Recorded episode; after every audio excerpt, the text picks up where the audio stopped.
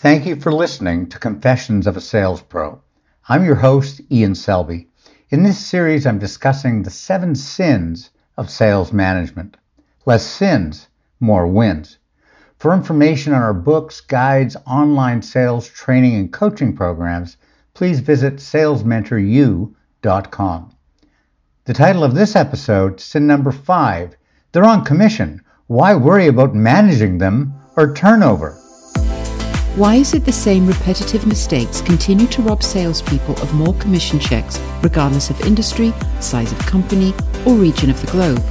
These same inhibitors are holding us back from reaching our full potential.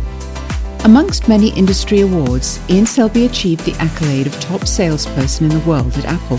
And in this podcast, he will discuss the issues that sales professionals encounter from his own experiences, confessing to the problems he has endured and how he overcame them, giving the benefit of his wisdom to everyone listening who work in the world of sales. To help you, he will reveal strategies to overcome the issues hurting salespeople and helping you reach new levels of sales success. Confessions of a Sales Pro Less Sins, More Wins.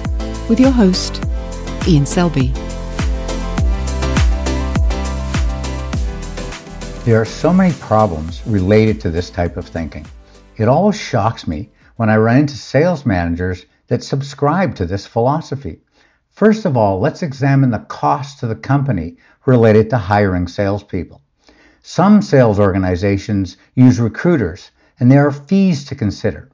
Other organizations utilize online sites such as Indeed and other talent sites, and some simply post the positions on their social feeds and websites.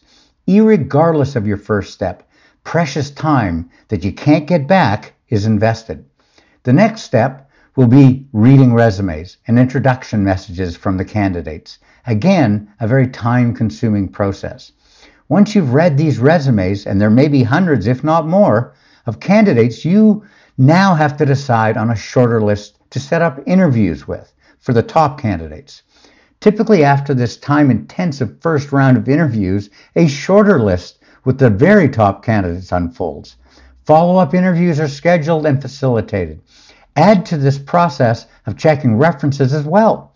So just deciding on the very best candidates to offer a new sales job to, this has already cost the mon- company likely thousands of dollars in time.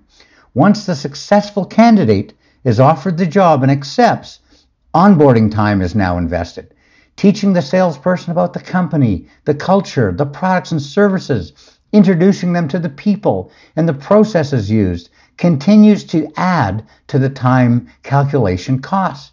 Now your new salesperson is ready to sell for you. After all this investment, why would our thinking be they're on commission? Why worry about managing them, coaching them, or worrying about the cost of turnover? I just don't get it. Now let's explore the costs of turnover. When salespeople typically leave a company, more often than not, it's not because of the company or the products or services they sell. The most common reason salespeople leave a company is due to the fact that they don't trust or respect their sales manager. When a salesperson has decided to leave a company, here's how their behavior usually unfolds. Typically, months prior to leaving, they begin their job search. Finding a job is a process similar to the sales process.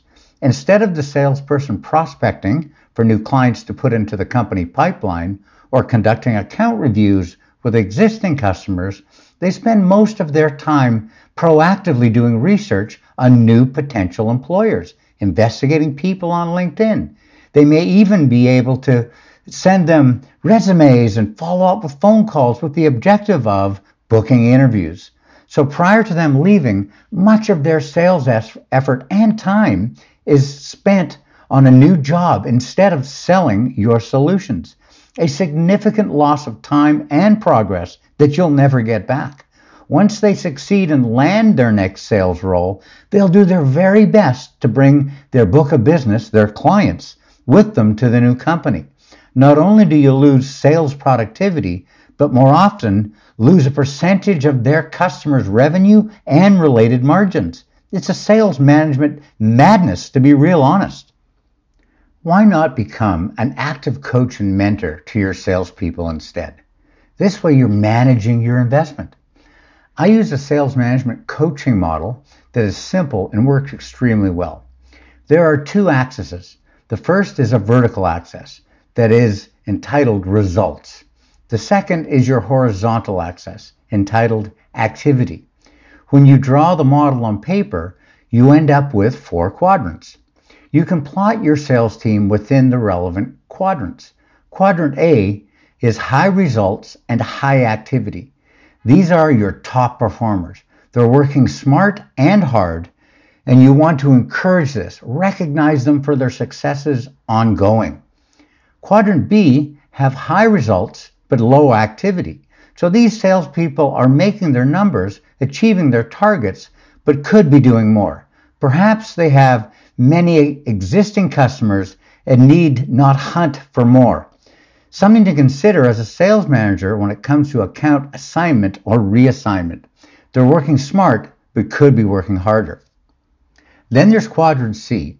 These are salespeople that have high activity levels, but lower results. They're working hard, but perhaps not smart enough yet. These salespeople are committed and want to succeed, and as their sales manager, you can help them get there. I suggest a few four legged sales calls, a pipeline review session, and goal setting to help these salespeople increase their results. Lastly, there's quadrant D. These are salespeople that have low activities and low results. Another way of categorizing them is that their sales are terrible and they're doing nothing or very little to change it. They're not committed to success. So, as a sales manager, why should we be committed to their success? They don't care. I don't care. I suggest one or two approaches with these people. Either put them on a short term PIP, a performance improvement plan, or let them go immediately. They're obviously not succeeding. You're not satisfied with their lack of performance it makes sense for both parties to move forward and get on with something or somebody new. Invest wisely in your people, and your people will perform.